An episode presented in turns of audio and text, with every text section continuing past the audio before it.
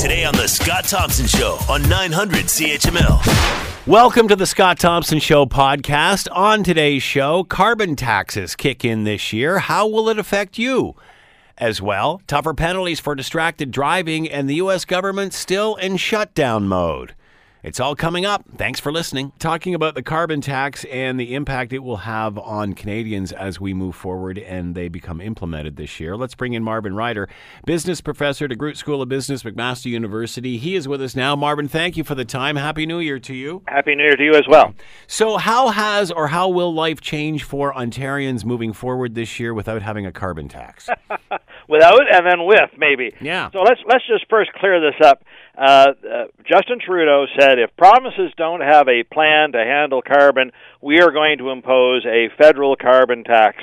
Now, he clarified last year that the date of imposition of this tax would be April 1st. So if you see any gasoline price jumps at the moment, it has nothing to do with the carbon tax.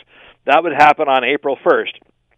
As well, his game plan is as follows. He takes in revenue from the carbon tax. He returns 90%, 90, 90% of it to you in the form of a rebate. The other 10% is used to do good things to help other people reduce carbon, like schools and universities and hospitals and what have you. Good. Now, the the challenge, of course, is that oh, nobody wants to pay more taxes, so he's actually going to give you your rebate as a get this prebate. He's going to give it to you early when you file your 2018 income taxes. He's going to give you a credit equal to what he thinks you will pay for the year ahead. It's a very fascinating way of doing this because, of course, he realizes there's an election in the fall. In the wings, we have a lovely person by the name of Doug Ford who says, Not so fast, Mr. Trudeau. I campaigned on getting rid of, quote, carbon taxes. He did that Ontario by eliminating the cap and trade system. So I, along with the province of Saskatchewan and their premier, we're going to take you to court. And so the first three months of 2019, it will be very interesting to see how will this uh, happen. Will we get a carbon tax? Will the provinces win out, or will the federal government?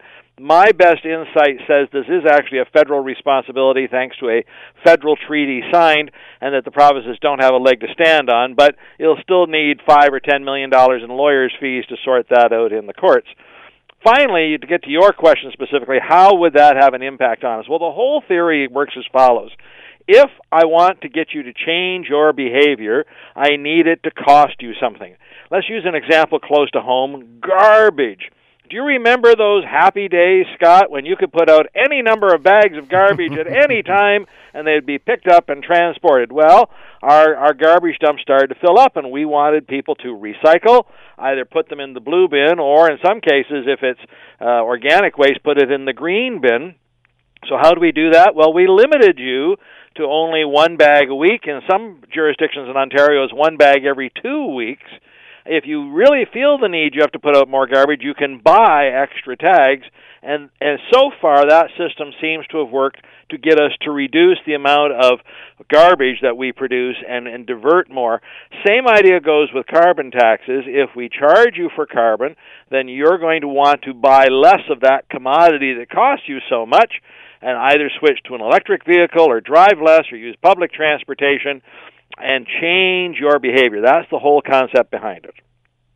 So, how, what sort of battle uh, are we going to see in the next several months between the provinces and between federal leaders as an election is on the horizon next fall? Yeah, so exactly. I think this is going to be very interesting. High drama here. Doug Ford campaigned to get rid of carbon taxes. He got rid of cap and trade.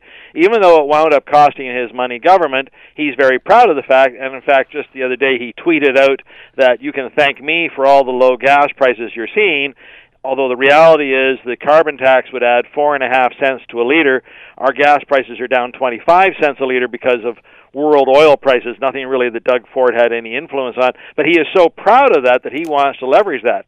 Andrew Scheer, the leader of the Progressive Conservative Federal Progressive Conservative Party, he's looking for some angle with an election coming up. What can he get get on Justin to try to turn the tide? And taxes are a great thing. Nobody wants to voluntarily pay more taxes. And and we Canadians, it's an interesting thing when we survey people. We talk a good game. We we view ourselves as green and environmentally friendly, as long as it doesn't cost us anything. And and funny things like garbage and recycling and green waste. Well, you know, I suppose I pay for it in my taxes, but it all gets lost in the shuffle. Something that hits me directly at the pumps or with my natural gas bill won't be a popular effort. It will be interesting to see if people remember about their prebate when they go to vote in October. Uh, Andrew Scheer making political hay of this in the new year. Uh, you know, a headline, uh, current headline in the CBC: Andrew Scheer begins new year with warning of skyrocketing carbon taxes. Yep. Is this is this going to resonate with Ontario voters? Well, uh, you know, Doug Ford did ride in on a wave of popularism, and one of the things about popularism is that you leave me alone. You know, government should be smaller. Leave me alone. Do the minimum you have to and that's that's what took Donald Trump into office. That's what took Doug Ford into office. So there is a wave here that says that people may not be happy about this. And here's Justin Trudeau's problem. I, I think people are prepared to do something for the environment, but it has to be something simple look how long it's taken me to explain to you carbon taxes, and you're paying attention. Many electors are not paying attention. This is a very complicated solution to a problem. If there was just something easier or simple, but as I would say to many people, the easy, simple things are done. So this can give him a, an edge, give him a wedge issue that he can use out there. Justin may also, by the way, give him more. Remember, this is the party that said we're only raising the deficit a little bit and then we'll pay it down. Well, now we look like we're having permanent deficits for the next 20 years. there are some other things about the, say, buying those airplanes. Remember, we've got to reduce the Air Force, and we haven't signed a contract on those. And there, you know, there's lots of other things Justin may get picked on. But at the moment, his popularity is still pretty good uh, but expect uh, be a lot of people hammering on that in the months ahead. Uh, I, I, had this discussion with my last guest uh, in regard to comparison to uh, the Wynne Liberals and what happened with them. I remember midway through the election. Uh, there was a, a, survey of what the most important issues were for Ontarians, and then you looked at Kathleen Wynne's platform, and it was night and day. They just did not seem to resonate with what unvo- with what Ontario voters were thinking. Does Justin Trudeau run in? Could Justin Trudeau run into the same problem here? Is this a, a, big enough issue? Is this a kitchen table issue for Canadians? Yeah, that's a, you know that's a really wonderful question. And here's the other problem with that question: is will it be the kitchen table issue in October? You know, right now, no new tax. Uh, in fact, at the moment, the only big things that you're seeing is a small increase in what we're going to be contributing to the Canada Pension Plan slight reduction to the employment insurance. Uh, TFSA limits go up, but mind you, the cost of mail stamp goes up as well, and small business taxes go down from 10% to 9%. That's what we're seeing today. It will all depend upon how this rolls out in April, if it rolls out in April, and then how the electorate feels about it. If enough people stand up and and yell and scream about this, it could become the issue. Mind you, there could be other issues. You know, immigration continues to be a bit of a hot button issue and and I think his challenge is to come up with a platform and a budget in uh, March of this year that will really take him into that election. And that's the problem. We're very unpredictable people. What gets us to the polling booth in October may be nothing like what was getting us angry in March of this year. Uh, what can the uh, surveys have shown that Canadians care about the environment? They are concerned about, uh, as you said, in some ways, um, you know, until they have to pay for it, they're all for all this stuff. Uh, but they are certainly concerned about the environment. What can the Conservatives do that's different from what the Liberals are ah, doing? There's there's your magic question. How, so, how, does how do, how does that play out in the next nine months? When, when you're the leader of the opposition party, you always have three standard arguments about whatever the issue happens to be. It's either too much, it's too little, or it's not well timed. Great. So Andrew Scheer gets up and says, "Look, this is too much. There's too much tax. The economy's not strong enough. Look, Alberta's already wheeling under these things. Don't do this." So then I should turn to Mr. Scheer and say, "Okay, Mr. Scheer, what do you want me to do instead?" And interestingly, unlike Doug Ford, who apparently as of January 1st wants nobody in the Ontario government to talk about climate change, Andrew Scheer does acknowledge that climate change exists, and he also acknowledges that Canada has targets it has to live up to under the agreement signed in Paris a few years ago. However, he has been absolutely silent as to what his alternative plan is to reduce carbon. And so for the moment, I don't listen to him. That's me. I don't listen to him until he can give me an alternative. I, I have no patience for people who say, don't do this. I don't know what the right answer is, but don't do this.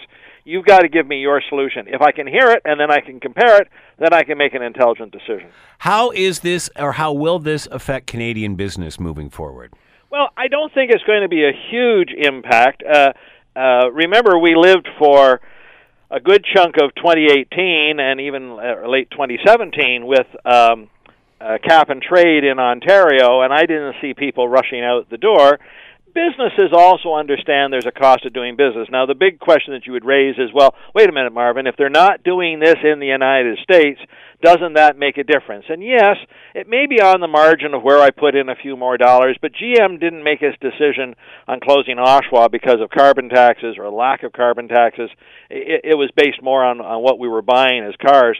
Uh, on the other side, remember Elon Musk announced over the Christmas holidays that he was interested in maybe taking a look at the Oshawa plant to expand his operations into Canada and start producing electric vehicles up here. So it's a very dynamic time, and I think businesses understand that we need to do something. Um, uh, is it too much? You know, I'm sure there'll be some businesses like trucking businesses that will complain it's going to cost them a lot more. If I'm Dell Computers or I'm uh, uh, uh, Amazon, I'm not sure it's going to cost me all that much directly. Uh, easier to sell a carbon tax to Canadians than a cap and trade. Ah, well, well, because because at the end of the day, as we said, the, the surveys say that Canadians are concerned yeah. about this. Then where is the disconnect? Where and and I'm thinking it's they're not convinced. A, the money is being used to help the environment and in, instead is is being used to other gen, uh, you know other general coffers and such. Governments yeah. all need money. They all they always need yeah. a revenue stream. Yeah. Is this about? Do you think that's where the skepticism lies? Well, and look at the gasoline tax. The whole purpose of a gasoline tax was to be invested into our roads. And Then you find out they're not putting it into the roads; they're putting it into the general income. So people have a right to be skeptical you know, personally, Scott, I prefer cap and trade, and and here's why: you set an initial cap. That's what Ontario did, along with uh, Quebec and California. That isn't really where the benefit of cap and trade is. It takes ten to twenty years, but over time, you reduce the cap. You say, here's the cap this year; it's 100 units. Oh, next year is only 95 units. The year after that is 92 units, and over time, you force us to reduce the volume of, of, pollution that we're putting out. A carbon tax does work the same way. I'm charging you for the pollution that you're putting out, but in theory, if I'm a wealthy person, I say, oh, well, it's just an inconvenience and I'll spend the money and I won't change my behavior. I believe cap and trade changes behavior, but forgive me, I'm going to sound egotistical here. I'm a fairly well educated person who, for his living, works in academia where I study these kind of complex things. Cap and trade is very difficult to explain to the average citizen. Yeah. A carbon tax is actually easier to explain, but as soon as I call it a tax, oh, in fact, I think it's interesting that the federal liberals are not calling it a carbon tax, they're calling it a pollution tax. They think that might help people better understand it. Yeah. Both of them are very complicated. I think the better system is cap and trade, but it's even harder to explain to the average person. Is all of this making Canada a leader in renewable industries? Uh, not yet. Uh, I would certainly say many European nations are well ahead of us on this. Um, I thought it was interesting that again over the holidays, Bernie Sanders, Bernie Sanders, the man who was running for president of the United States, uh, tweeted out a story about the Nanticoke power generation as a great victory for the environment, closing of a coal-powered plant, the demolition of that plant, and now going to be replaced with some solar power panels in that area uh, and wind power in the area. He he saw this as a wonderful move. I'm not sure we understand uh, that this is is what we're trying to do instead. Uh, remember again, I'm not I'm not trying to heap scorn on Kathleen Wynne, but part of what the liberal strategy was was to get into more renewable energy. But windmills were met with skepticism. Solar power is met with skepticism. Uh, the Clean Air Alliance, who was thrilled that we got rid of coal, is very skeptical of nuclear power we, we one thing we need is we need energy. Well, uh, this Christmas season, lots and lots of new electronic devices were given out as Christmas presents. They got to get that electricity somewhere, so we need to generate electricity.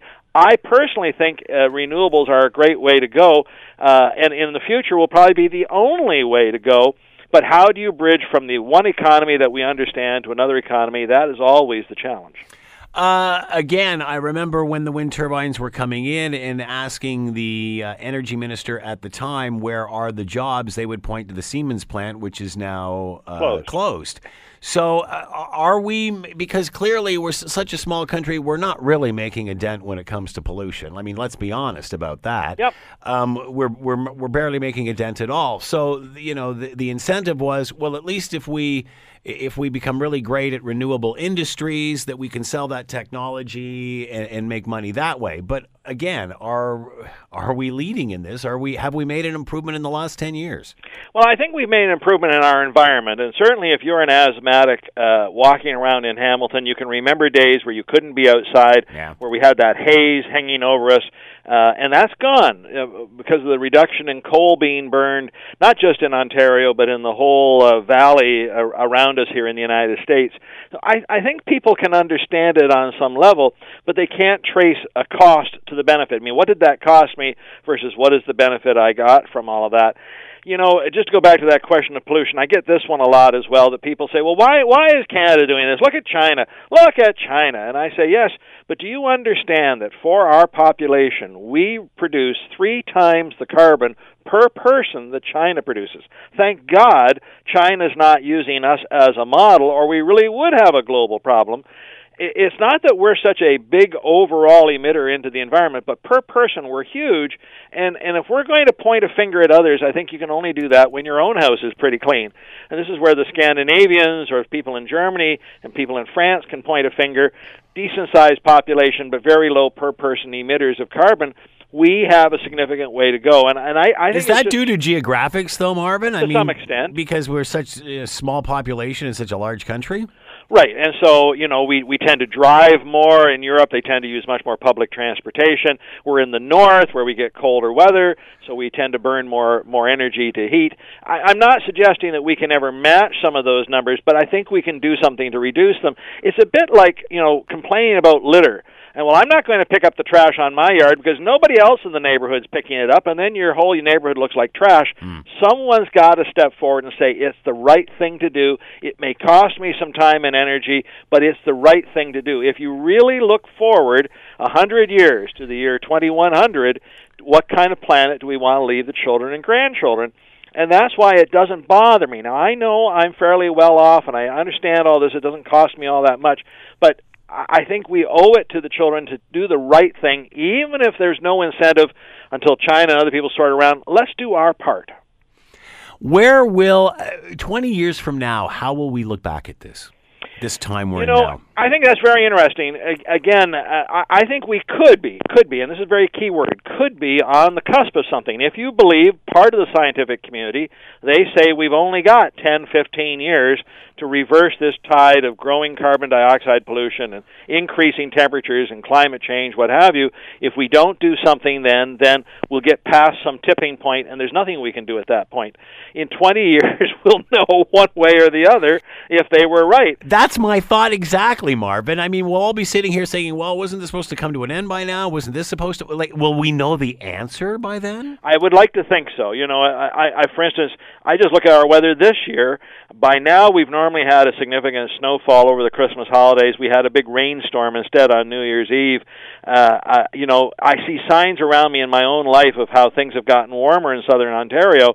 Uh, I know historically we've had ice ages where things have been very cold and what have you, but I just I do worry that we're getting past a tipping point, and once you've passed it, there's no point looking back and say, hmm, if we'd only done something back in 2018, we'd be better off. But now it's 2030.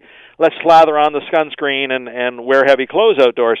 I, I you know I think we have an opportunity to try to do something now, and that's why I'm in favor of doing it. Marvin Ryder's been with us, business professor at DeGroote, uh, DeGroote School of Business, McMaster University. Marvin, as always, thank you for the time. Much appreciated. Anytime, Scott. You're listening to the Scott Thompson Show podcast on 900 CHML. As of yesterday, there are now tougher penalties for texting and driving in Ontario. Also, prior to Christmas, uh, the the laws in and around uh, drunk driving and breathalyzer testing, this sort of thing, also changed. To talk about all of this, Angelo DiCicco is with us, General Manager of Young Drivers of Canada, and on the line with us now. Angelo, thanks for the time. Much appreciated. Happy New Year to you and all. Happy New Year to you, Angelo. Thanks for taking the time today. So, how is life different now if you are a driver of a motor vehicle in this province? The exact same and very different. The exact same that distracted driving has always been illegal, driving while impaired has always been illegal. What's vastly different is the consequences of being uh, caught and convicted. So, it's always been dangerous and illegal. It's just the consequences to you or the person who's paying for the insurance on that vehicle or to the likelihood of you being employed after 90 days of license suspension or something like that. That's what's different. So let's start with texting and driving. Uh, now it's and it didn't take long for texting and driving to surpass uh, drinking and driving as far as uh, fatalities uh, in the country. If you're caught texting or distracted driving of some sort, uh, what's changed now? So what's changed is first-time offenses that you're going to lose your license and. Um, you know, it's it could be a 30 or a 90 day suspension uh, if you're a novice new driver. However, if you have your full license, there's going to be up to a thousand dollars, three demerit points, you know, a three day suspension.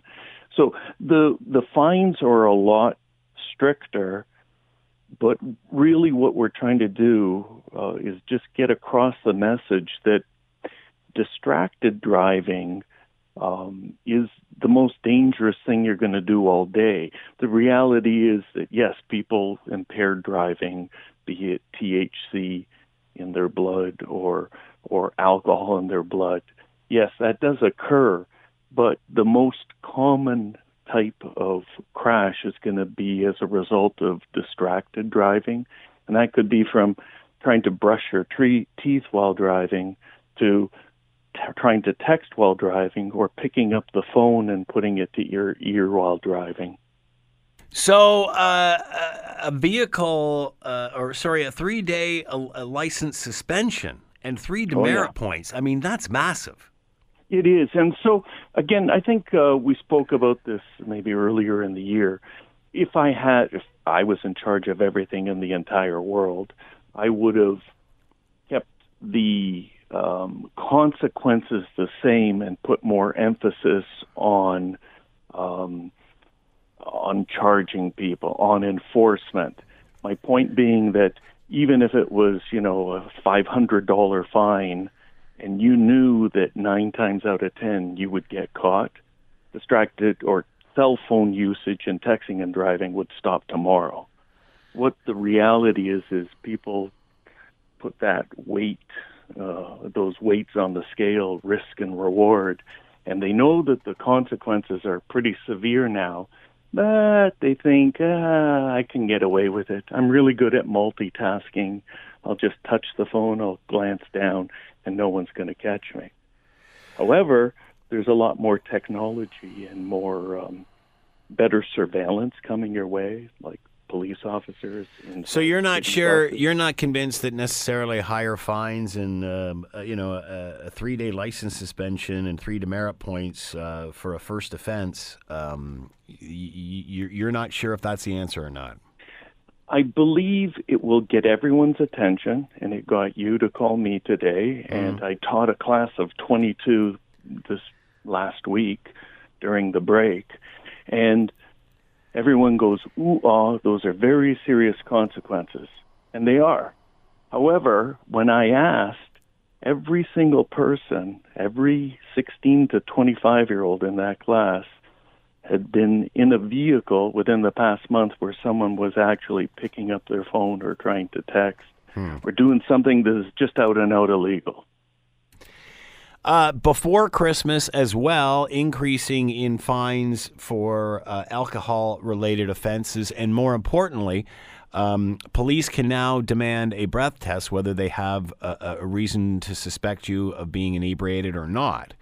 How is this? Is, what are your thoughts yeah. on all of this? Well, again, driving impaired was illegal yesterday, and it's definitely illegal today. However, the ability for um, officials to determine whether you're impaired is gotten much easier for them, and you don't really need reasonable cause anymore. And so, for the vast majority of Canadians, everyone, this isn't going to really be an issue. It just may be a bit of an inconvenience if uh, you're pulled over and um, you're clean and sober as you should be. However, it will make their job a lot easier for taking that small proportion of people off our roadways because it can be quite devastating to society at large uh, when someone thinks that they're above the law. And it's been harder to maybe to um, capture those people. Now it's going to be a lot easier. You don't need probable cause. For those of us who maybe Santa put some gummy bears in your uh, Christmas stocking with THC, and though it's legal to be maybe consuming or smoking, you have to realize point or two nanograms of THC in each milliliter of blood. That's like one toke. So when you're at uh, the Super Bowl weekend and you and your buddies are sharing a joint, just one toke, you can't be driving.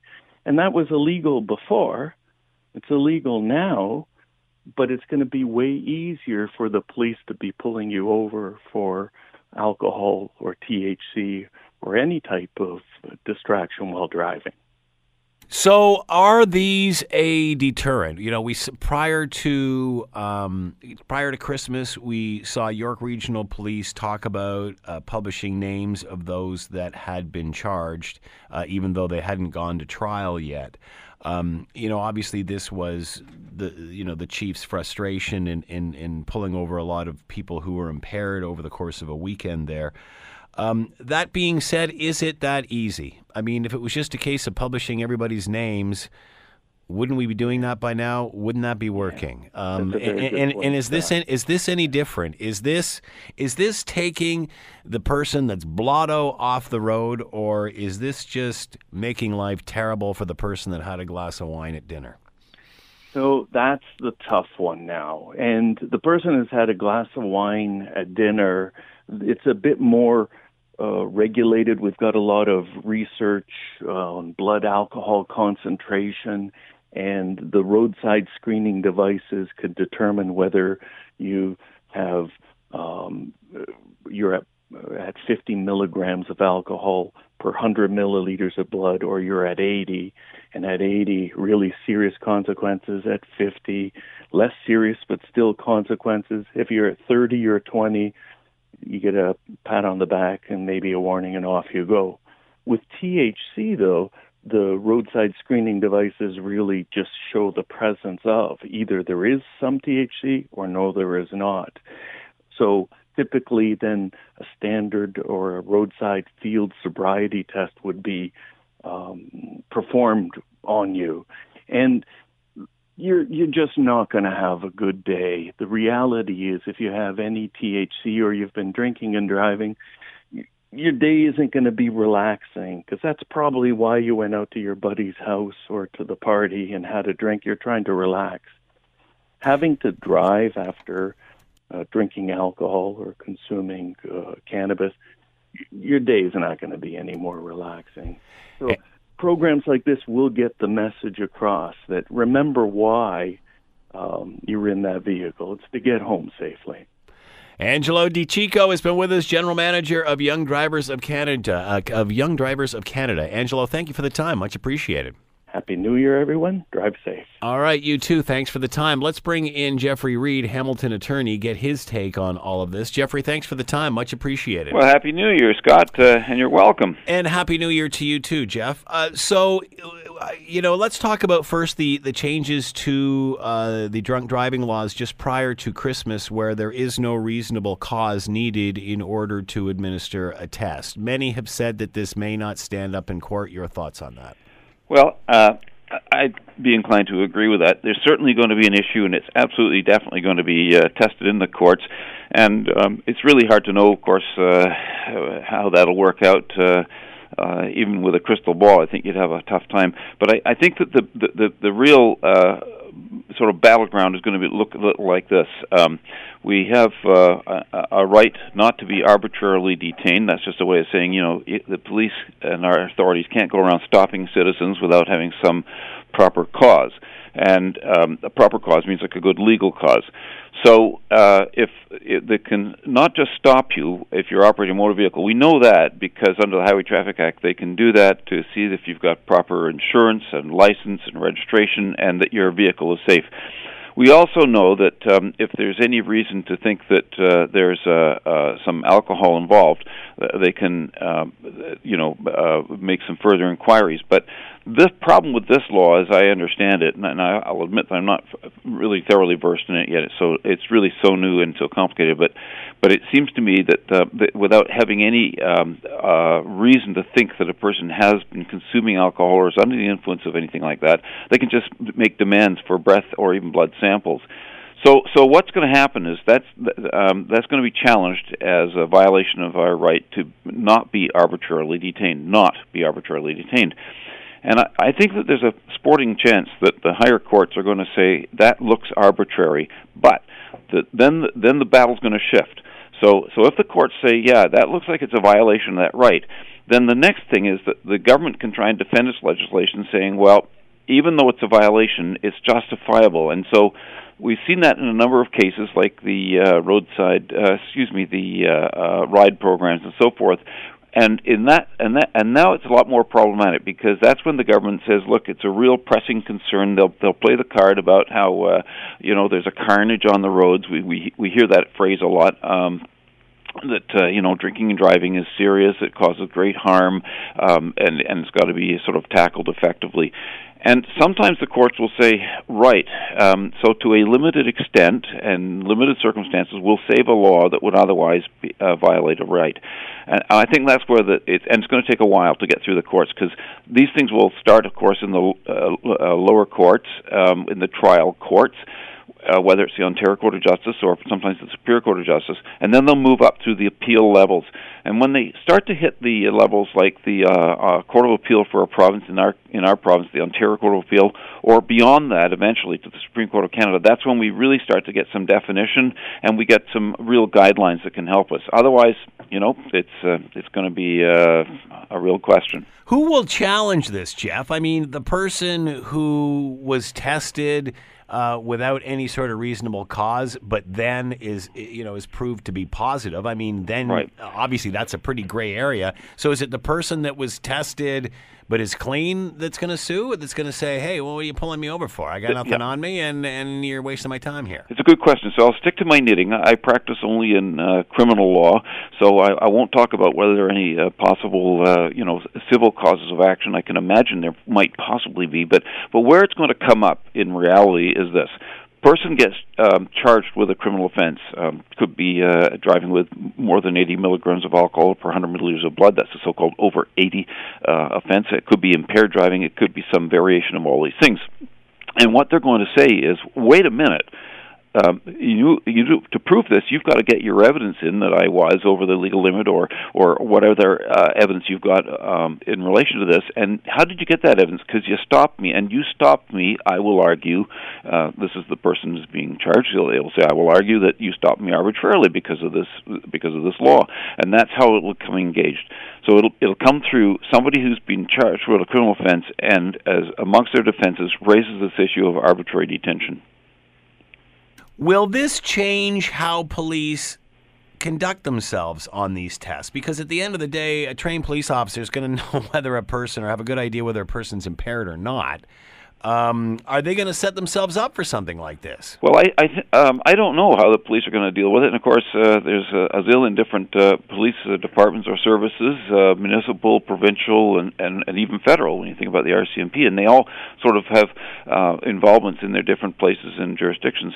But I suspect, in general, the police are probably going to be fairly guarded because they know that that kind of issue is going to come up, and so I suspect that they probably will for the most part, be relying upon uh, some in, in indications that they're um, that, that support, like the odor of alcohol and breath, uh, uh, uh, difficulties with coordination, uh, bad driving, some combinations of these things. Plus, um, I think you were referring also with your uh, previous guest, um, Angelo DiCicco, was it? Um, and he talked about the roadside screening uh, devices, that the, the so-called uh, uh, um, uh, roadside screening devices, where they can do a quick check to see if it's worth further investigation. I suspect that police are going to be fairly guarded about that. Otherwise, they're going to wind up uh, sort of inviting this kind of a, a challenge, and I, and, and I, I'm not sure that they want to unnecessarily do that. So, so my guess is they probably are going to have a, a safety net uh, of evidence in the sense that they stopped a person, but then they uh, moved ahead uh, with it by um, you know uh, some grounds that would otherwise have survived. So, are we going to see scenarios where you know, much like at a border crossing, where every fifth car would get stopped? Or or searched or uh, or ask questions or such? Will every fifth driver gets a breathalyzer, whether this, that, or the other? Well, the, may, maybe, but I mean, we we see that to some extent in the uh, in the ride programs. Yeah. But but but then when they go beyond that. They, they, they don't do any uh, what, what I'll use lawyer talking take any intrusive measures like demand breath samples, coordination tests, yada yada yada uh, unless they've got some ground. So, what's the first thing they ask when uh, when, when there's a, a ride program? You know, uh, good evening, sir. Have you been drinking? Right. So, so this this is where it starts from, and then in the course of that, if they get some basis, they smell alcohol, the person admits it, whatever there is, that'll provide a foundation for them in the current law, or at least the immediately past current law. So n- now the question is uh, not so much will they be stopping every fifth car because they could already do that pretty much under a ride program. What the question is when they stop every fifth car, whether or not they see anything, will they be saying, "All right, that's it. Uh, let's uh, let's take some samples." That's now. what I'm saying. Like I, every I fifth think, car just breathes yeah. into it. Well, th- well, they might, but but I suspect that that's um, well, that comes back to what I, I I don't know. It'll be their practice. I I suspect they'll be one a little bit more guarded or more conservative than that, because don't forget, while they're busy, d- d- sort of, I now I'll use my language, arbitrarily demanding uh, without having any grounds to believe a person's under the influence. Who knows how many other cars are drifting through that spot, not being properly watched because, and maybe they've maybe the ones that you, you should be stopping. So, you know, it's a question of how they want to Hmm. deploy their resources. Good point. Uh, what about uh, the new texting and driving or distracted driving laws?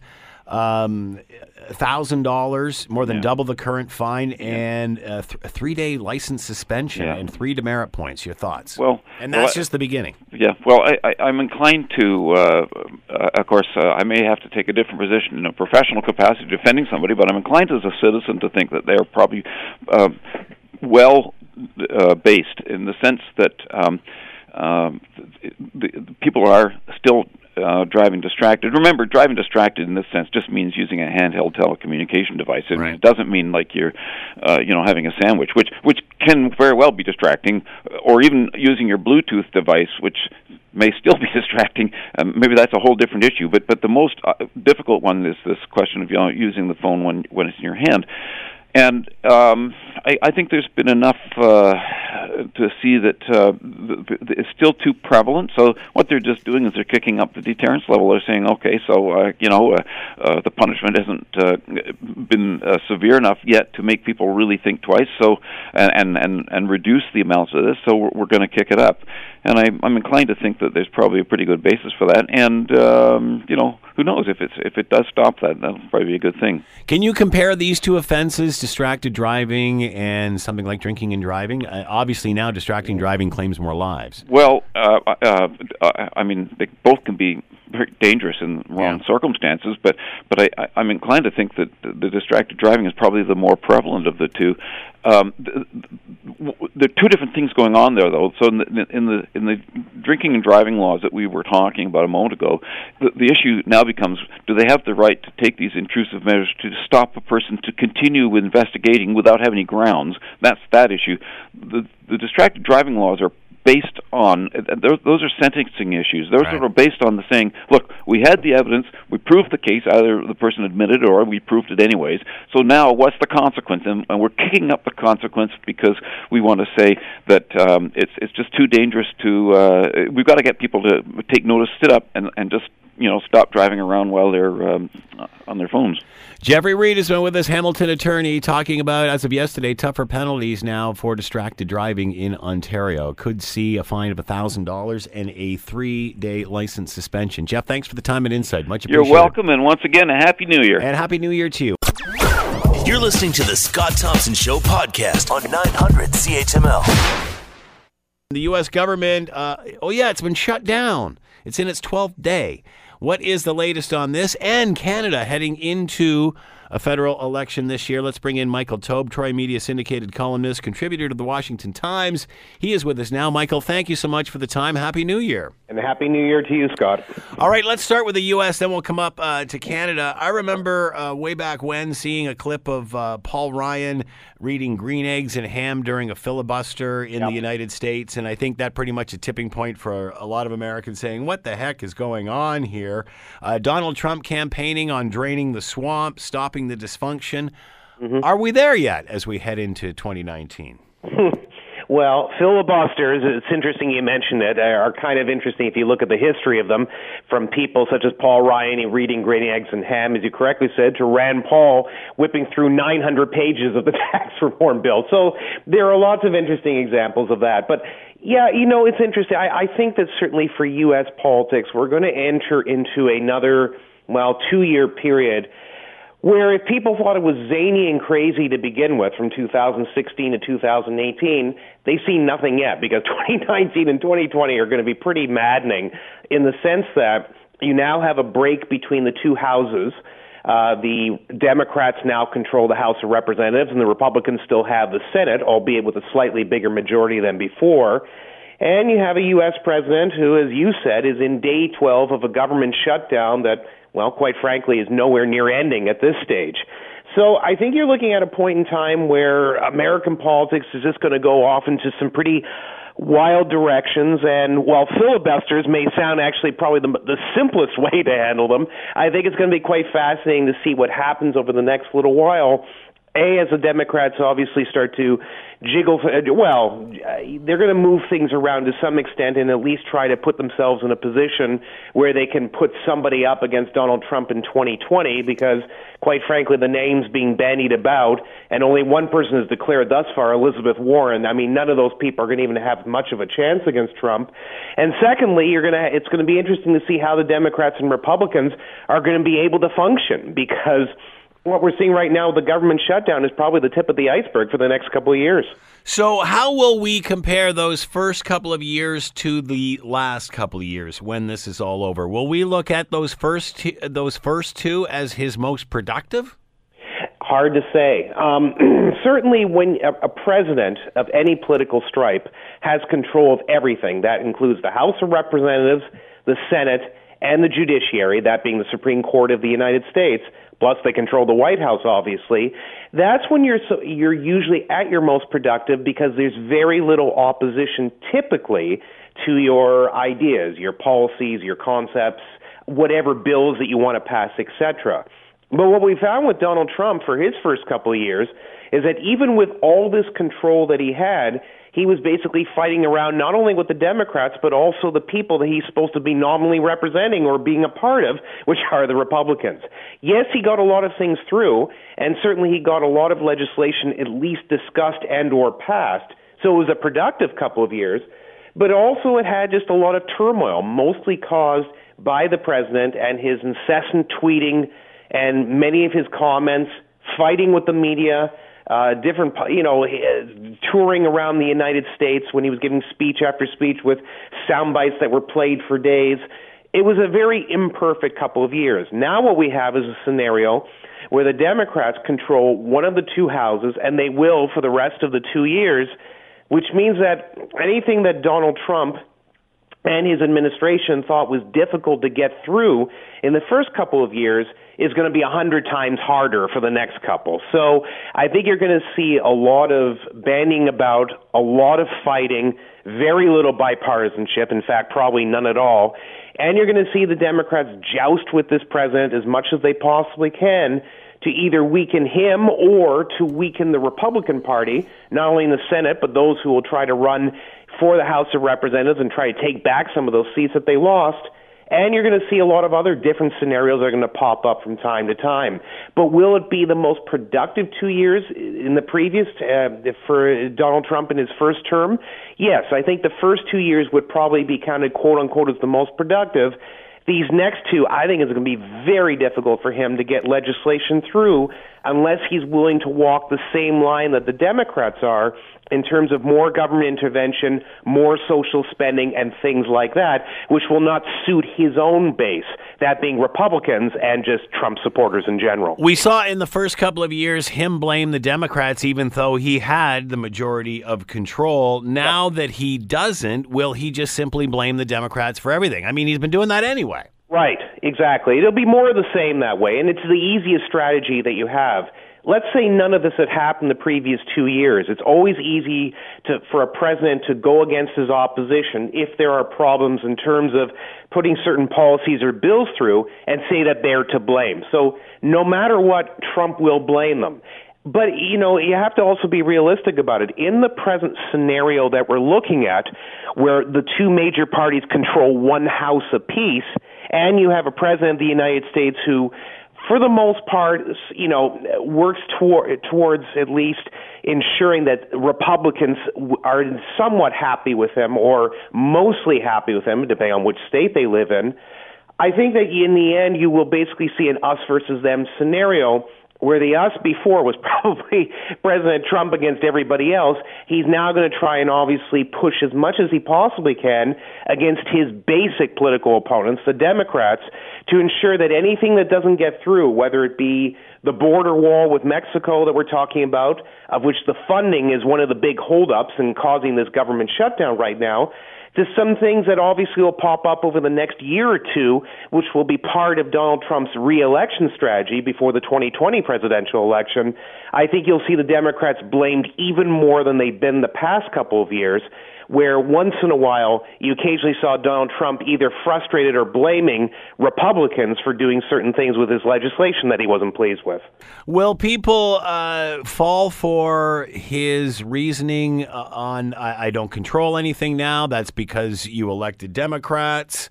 Um, uh, you know, my hands are now tied behind my back. Um, that mm. being said, will Americans say respond by saying, "Well, in the first two years, you didn't get the wall built"?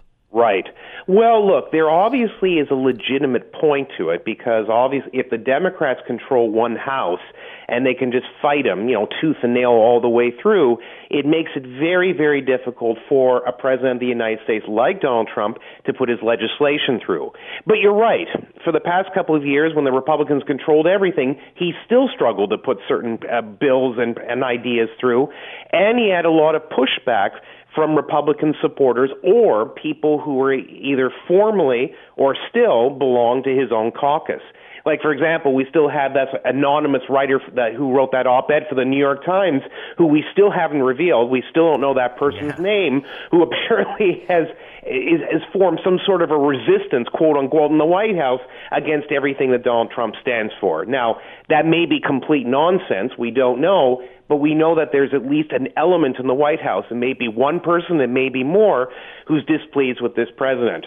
You know, again, this is a very different scenario for Donald Trump, and I think if he found the first two years of his presidency difficult at times, and I'm sure privately he did, he's going to find even more difficult now, not just because the Democrats are you know, very much to the left now politically, far more so than they've ever been historically, and will obviously push back against this president who they distrust or either dislike, and just and try to ensure that he basically is hamstrung for the remainder of his two years, and maybe try to weaken him enough for 2020 I think that Trump will also find that even amongst Republicans, you know, uh, there's not going to be an enormous amount of challengers, I don't believe, in terms of at least the Republican presidential primaries. There might be one person here, one person there who chooses to run against him.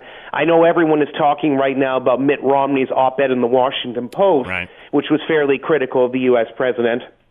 But at the same time, you have to be realistic. Mr. Romney has already done this twice. He lost to John McCain in 2008 for the Republican presidential nomination. He won it in 2012, but lost to Barack Obama in the presidential election. There's only so much opposition that can legitimately go against a sitting president who now has control of most of the 50 states, at least in terms of the people he's put in place to sort of run the associations and make sure that they're all kind of linked up to him directly. But it's going to be a fascinating time no matter what. And U.S. politics is always interesting or intriguing. I think it'll be even more so for the next two years. How, how are, are Americans processing the shutdown? Uh, we all remember the meeting there at the White House with uh, Schumer and Pelosi, and, and he said, I'm owning it, I'll own it. And then, of course, as soon as it happened, he blamed it on the Democrats. Of course. How, how, how is this going to play out? I mean, can he leverage a wall out of this? It's going to be hard, um, especially because the amount of money that he now needs for this wall, which yes is steel, you know, steel slats more than a wall actually today. If you've looked at the, I would say fairly amateurish drawing that we actually saw of it that he posted a couple weeks ago. But if nothing else, at least it gives us an idea of what he's thinking about, or at least what he wants the the wall to be, so to speak. Um, I think that for the government shutdown itself, I think it, it look it depends on the person. Obviously, people affected directly by the shutdown are frustrated. They don't know when they're going back to work. You know, a lot of them have these visions that it could, they could be out for a month, two months while this battle continues. And obviously, someone has to give ground, meaning that somebody has to blink, Scott. This president wants his funding for the border wall with Mexico. And he's basically said, and I think he is actually telling the truth because as we're heading into two weeks now, that he's just going to sit there and wait and wait it out until he gets the money that he needs for his border wall. The Democrats on the other side don't believe in the border wall, even if they do believe in border security, which some do and some don't care quite as much about and they just obviously they feel it's a complete waste of time. They dislike the the idea of a border wall in general. They either think it's racist or it's a foolish maneuver or whatever, and they're just going to stand pat. So someone eventually has to blink, and the question is who does it and how long this goes on for. But for the American people in general, the frustration is going to be not that they assume that there will be a lot of bipartisan legislation in Washington, because those sorts of days are basically over, and I think we understand that. It's now a question of can the Democrats and Republicans nominally work together to ensure that the government operates on a day to day basis.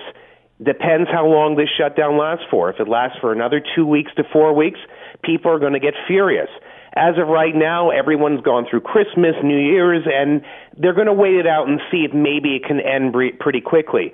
Trump is meeting, as, as you know, this week with a number of powerful officials and leaders from both the Democrat and Republican parties who will sit this week as Congress resumes on Thursday. So that meeting in itself will obviously be interesting because it'll at least give a bit of an indication of where everybody stands.